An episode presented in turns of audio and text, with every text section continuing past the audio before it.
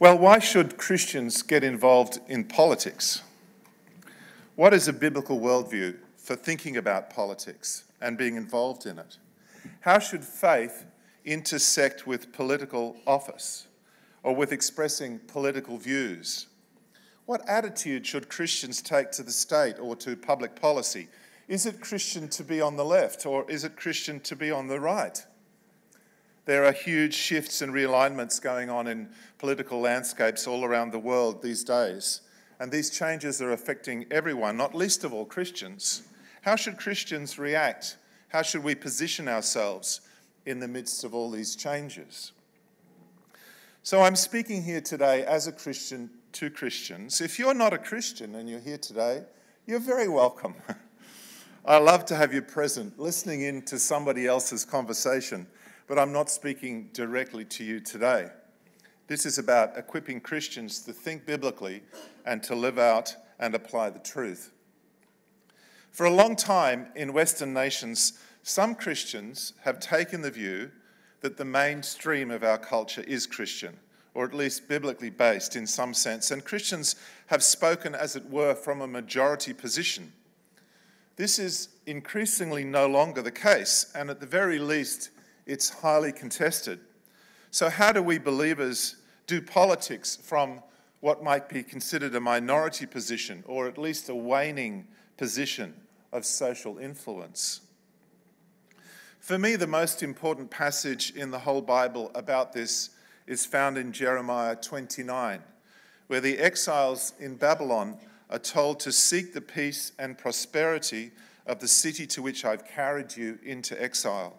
Pray to the Lord for it, because if it prospers, you too will prosper.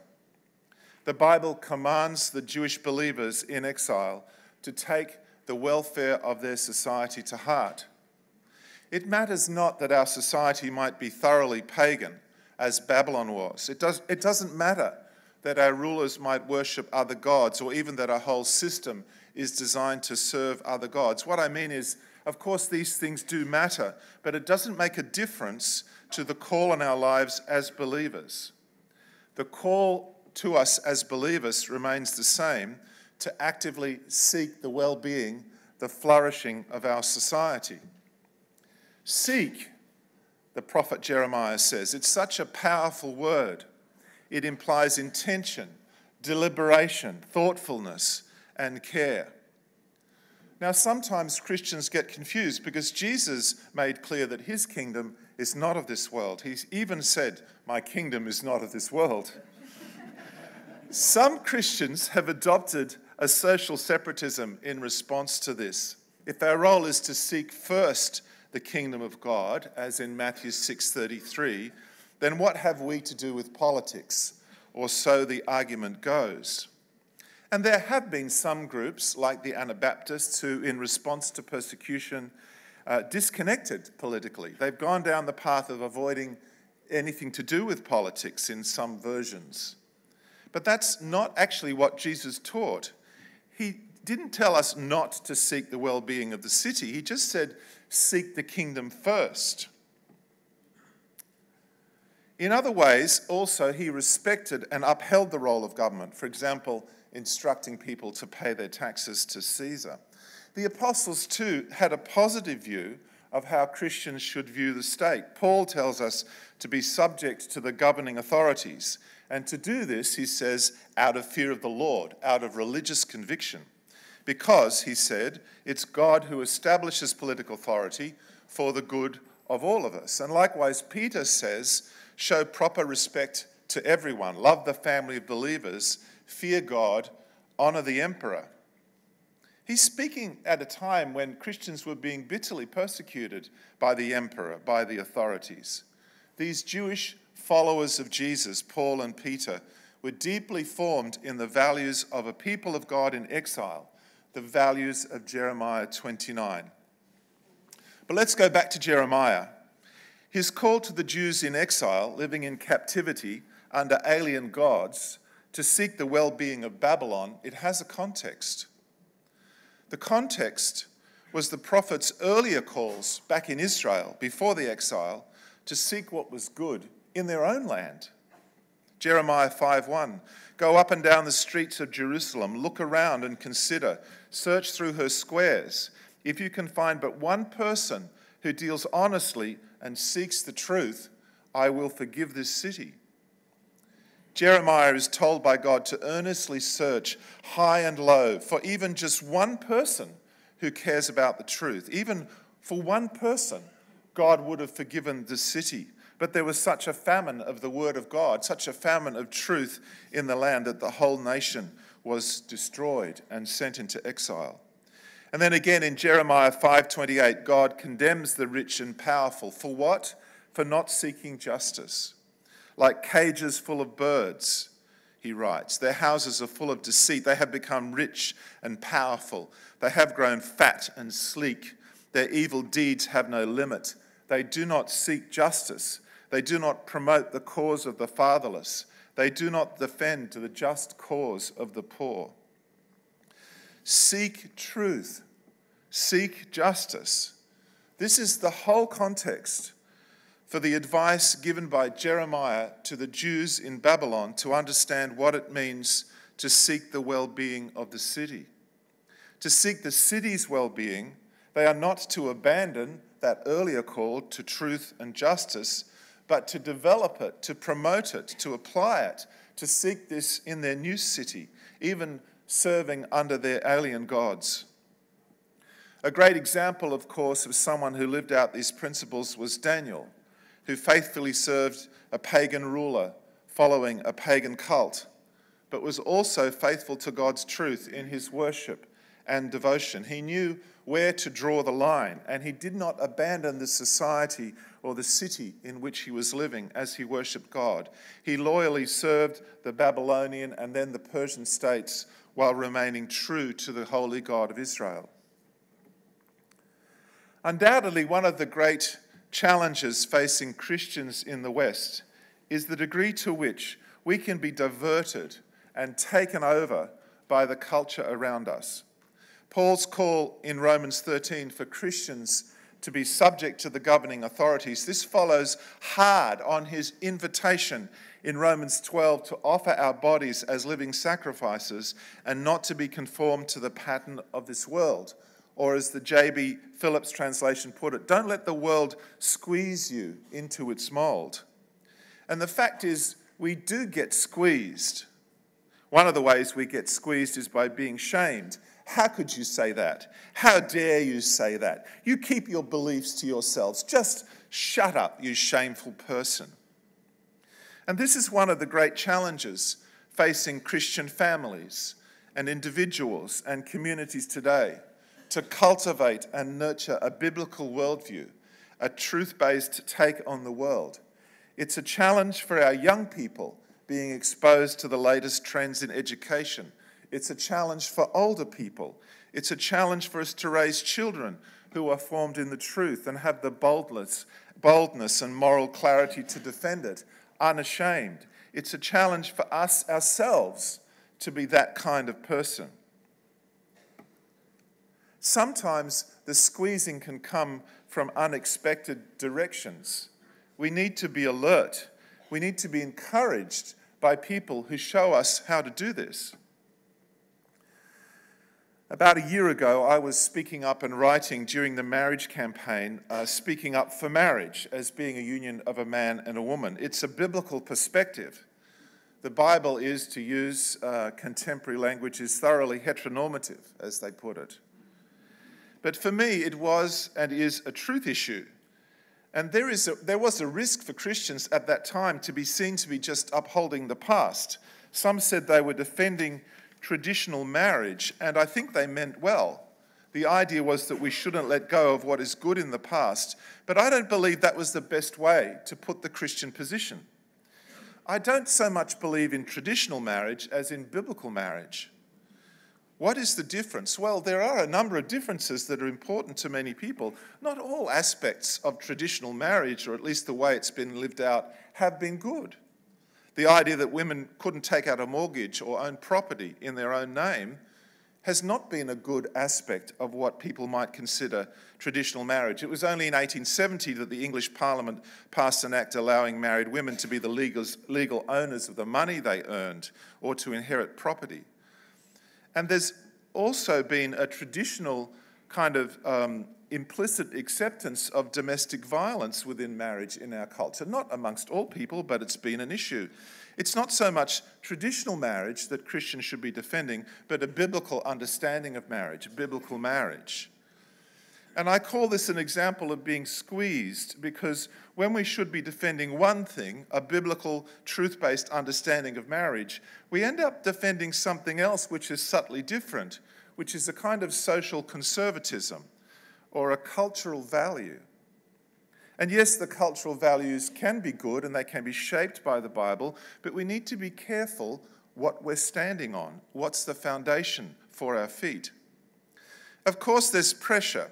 There is pressure on us not to be truth based. We're told we should keep our what is called our values to ourselves and not impose them on others. And that's also part of the big squeeze. It's not our values that's the issue. This is not a battle about values one person's values against another. It's about speaking up for truth, it's about speaking for justice. Years ago, when I was appointed to my first parish, I was an assistant there. I was told by someone, rather disparagingly, that this was the Liberal Party at prayer. it's a curious description for a church. One of the things I've always loved and liked about the Australian Christian lobby is that it's steadfastly non partisan. It doesn't hitch its fortunes to one party or another. It doesn't see its mission as merely to support one side of politics. It's, it's not the Labor. We are not the Labor Party at prayer or the Liberal Party at prayer, and this is important. One of the worst kinds of squeezing is one that takes place in our political consciousness, trying to squeeze us onto the left and right divide. And one of the, I think, lies that have been directed against the Australian Christian lobby has been to locate it on that left right continuum in one place or another. Now, this idea of the left and the right goes back to the French Revolution. Members of the National Assembly spontaneously divided into two sides supporters of the king on the right, and the representatives of the church were there, and supporters of the revolution on the left. This language in left, of left and right has colonized everything. It seems no social movement of any kind can escape being labeled on the left or the right, located somewhere on the spectrum, and we get squeezed to be at a particular place. Now, my personality is such that I really dislike labels and stereotypes. I don't like being boxed or labelled. And I've long, long wondered about this left right framing of the political space. Why should just about any human desire or tendency or inclination under the sun, from racism or anti racism to care for the environment, why should each of these things be somehow allotted a spot on this single unidimensional spectrum of left and right? It's a puzzling thing. It's a straitjacket. Well, the left has uh, sometimes been called, uh, in the French tradition, for example, the party of movement, and the right, the party of order. And therein lies a key to the, the durability of this distinction, why it's been so important. On the left are those who look to a better and more enlightened future, freed from the shackles of the past, the revolutionaries at the time of the French Revolution. On the right are those who look to the past for stability and guidance as we enter into a future in which the potential for chaos is ever present. The left wing mindset is expressed in a desire to be on the right side of history. This is a hope that future generations are going to be more enlightened than us. We assume that's the case. Will pass a favourable judgment on us. Both President Barack Obama and Prime Minister Julia Gillard said that they hoped to be on the right side of history. And by the way, you could tell that former President Obama didn't think well of John, Donald Trump when he said, The future does not belong to strong men. Some Christians have embraced this mindset. One retired pastor, a friend, a lefty, expressed his hope in relation to same sex marriage and its debate that future generations will not judge him to have been on the wrong side of history. He's hoping that those benighted, clever people in the future will end up thinking well of him because he had supported same sex marriage. That the future moral sensibilities will be our guide. And this view that some anonymous judges in the future will be so much morally wiser and correct in their judgments than people alive today, it seems to me to be incredibly perverse. Human beings are not evolving morally. The horrors of the 20th century should have taught us that if it taught us anything at all. This idea that people are evolving morally, so the future people should be the judge of what's right today. This is not a biblical understanding. It is completely contrary also to the evidence of history. It's not truth based. And for this reason, this cannot produce a better society. On the other hand, right wingers tend to look to the past, not the future, for their validation. The label progressive is worn by, with pride by many on the left. Progressivism affirms belief in progress, the idea that the future will be better. A progressive considers advance to be normal and natural. On the other hand, the conservative remembers the train wrecks of the past and anticipate, anticipates the possibility of even greater wrecks to come. Progressivism did take some hits in the past century as political movements which appealed to the idea of progress, especially the Nazis and the communists, conducted barbarous slaughter on an industrial scale. And the resulting trauma of World War II led some to give up hope in human progress whatsoever.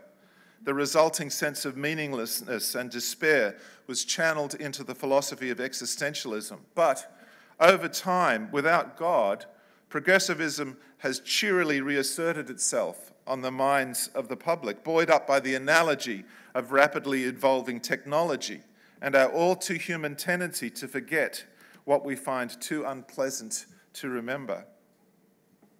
A biblical critique of progressivism could object that it has a flawed, optimistic view of human nature. It denies the reality of sin.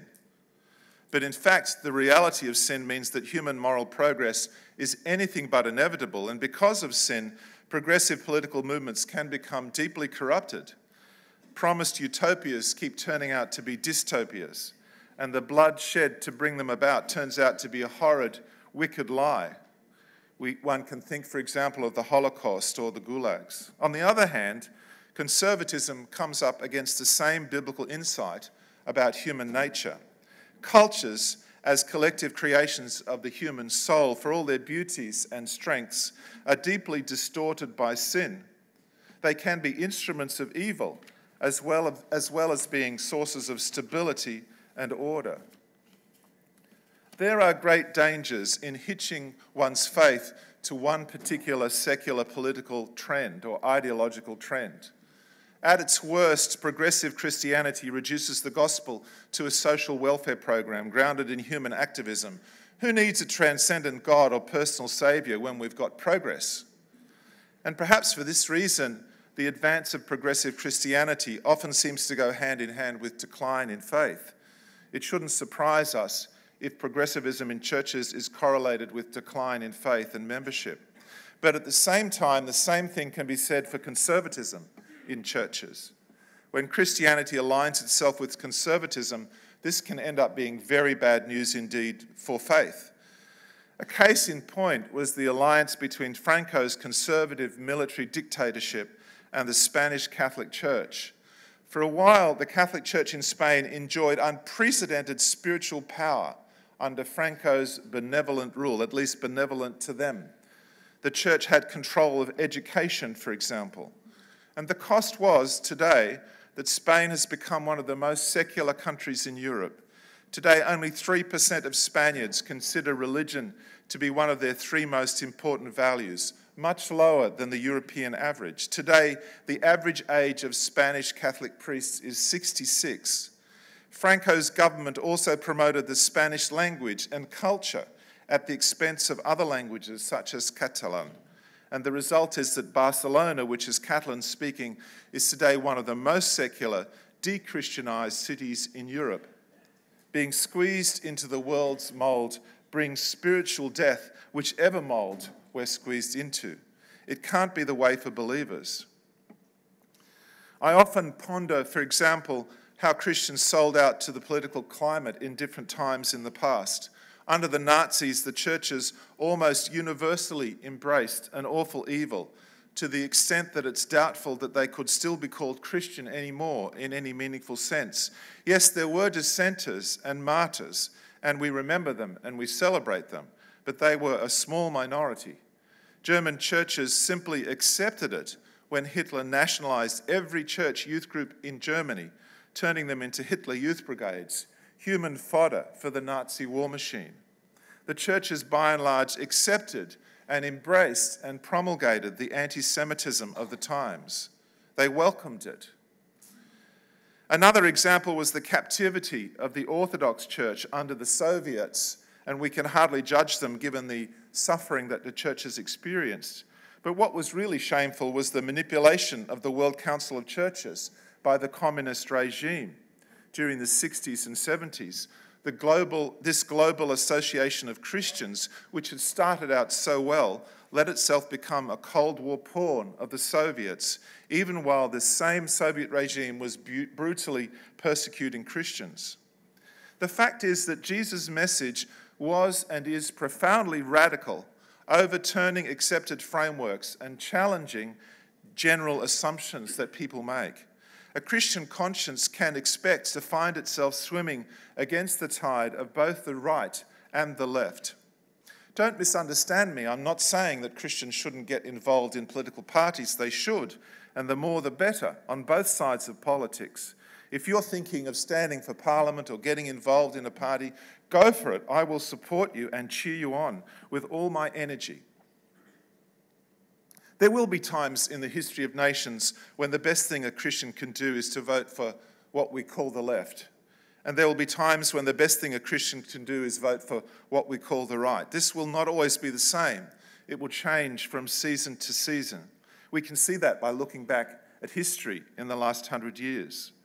The enduring challenge for politically aware, engaged Christians is to find new and fresh ways to speak truth into the world, unashamed we need to cultivate a biblical sense of time and must resist the temptation to hitch our theology or our speech to the spirit of the age on either side of politics. We must not replace faith in a God who saves human beings uh, from sin and calls us to holiness and judges nations according to its, their righteousness.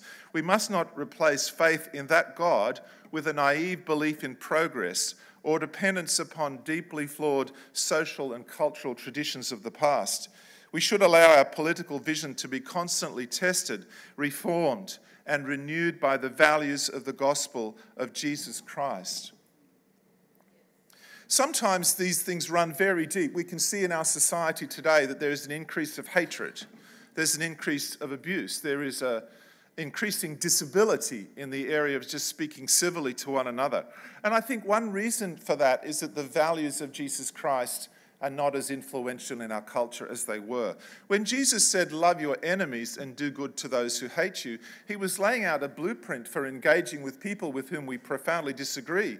That even though we might be vehemently and absolutely deeply opposed to someone else's beliefs, we can still engage with them in a civil discourse because we are committed to love people and to treat them with honor and respect. But if you abandon that, then any kind of opposition becomes a form of hatred, and we spiral into these bitter, hateful recriminations and abuse that has been taking over our public culture.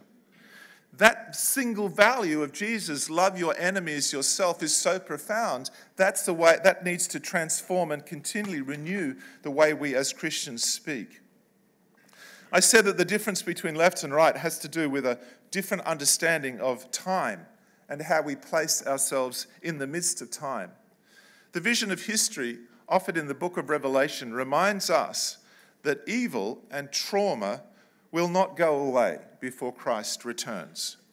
There is no utopia on this earth awaiting us uh, before Christ returns. And there is also no kind of glorious past that we can look back to either. Our compass, our longing, our heart's desire needs to be for the kingdom of God and we live in a flawed world. But our job is to speak out for truth and for justice in this world. Those words for Jeremiah, when the prophet was asked to find even a single person who would speak for truth, reminds us that we are held accountable by God, the Lord who judges the nations, for speaking up, for speaking up for the dispossessed, for the unborn, for the poor of, of the world, not just the poor of the Australians, of citizens, but everyone around the world that suffers injustice and suffers from disadvantage. We also are reminded by the book of Revelation that as we sit in the midst of time and we work out how to engage with the political environment, that we're engaging in a spiritual battle, that there is a battle going on for nations that is at a high level, and that we need to speak because of this, even so because of this, with great boldness and courage. It's not a time to be quiet, to be retiring, to hope that people will like us, because that's not the way it works in, in, the, in the world that the book of Revelation describes. We need to maintain a central commitment to the kingdom of Jesus Christ. I urge us to be involved politically in every possible way. The political project is vitally important. It's worth devoting energy, time, and money and commitment to it. But the political project cannot replace the kingdom of God. We seek first the kingdom, but it's because of this deeper longing that we come to a commitment to truth in the public square, to seek justice, to unashamedly seek the well being of the city in which we live. Uh, I've had the privilege in the last six or so years of working with Iranian converts to Christ. Many young Iranians are very, very disillusioned with Islam because they've had decades of the Iranian Revolution and it's broken the nation. They have extraordinary high levels of sexually transmitted diseases, of drug addiction, of despair. One young Iranian man who had become a Christian, he'd been very broken in Iran. His arms were um, deeply scarred from self harm. He'd been a drug addict. And I asked him one day, I said, My friend, why did you turn to Christ? And he said, It was a verse of the Bible that touched my heart. I read a verse, Jesus speaking, and I decided to follow him. And I thought, Great, I want to know that verse. And I can just kind of wheel it out, and thousands will be converted. I just want the, the killer verse, you know. I said, My friend, what is this verse?